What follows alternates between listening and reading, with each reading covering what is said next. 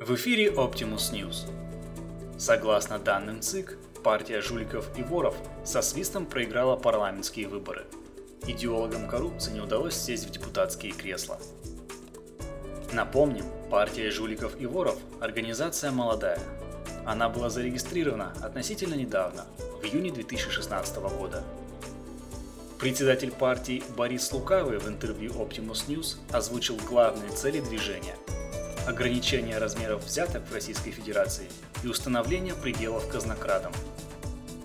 Партия жуликов и воров отличается от прочих партий своей открытостью. Партийцы не намерены скрывать самого факта коррупции. Более того, партия обещала строить на примирении с коррупцией свою политику. В наши дни когда коррупция измеряется уже не в миллионах и миллиардах, а в центнерах и тоннах.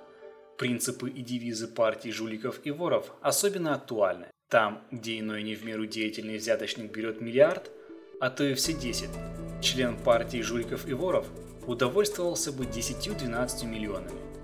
Пришло время брать честно, считает господин Лукавый. На выборах 18 сентября движению не повезло.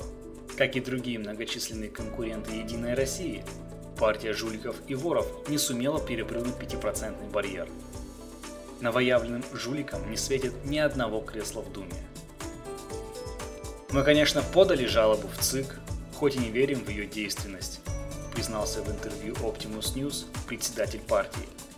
СМИ уже сообщали об искажениях итогов голосования и пачках брошенных бюллетеней – все догадываются, кто, что и зачем вбрасывал в урны.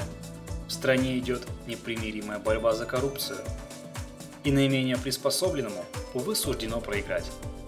Так учил Герберт Спенсер, и не нам спорить с великим энциклопедистом. Остается смириться.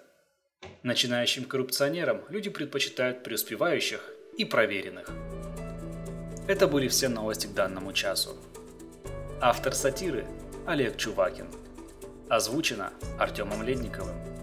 Слушайте другие выпуски новостной сатиры Optimus News на сайтах podster.fm, podfm.ru, а также iTunes по запросу Optimus News. Всего доброго!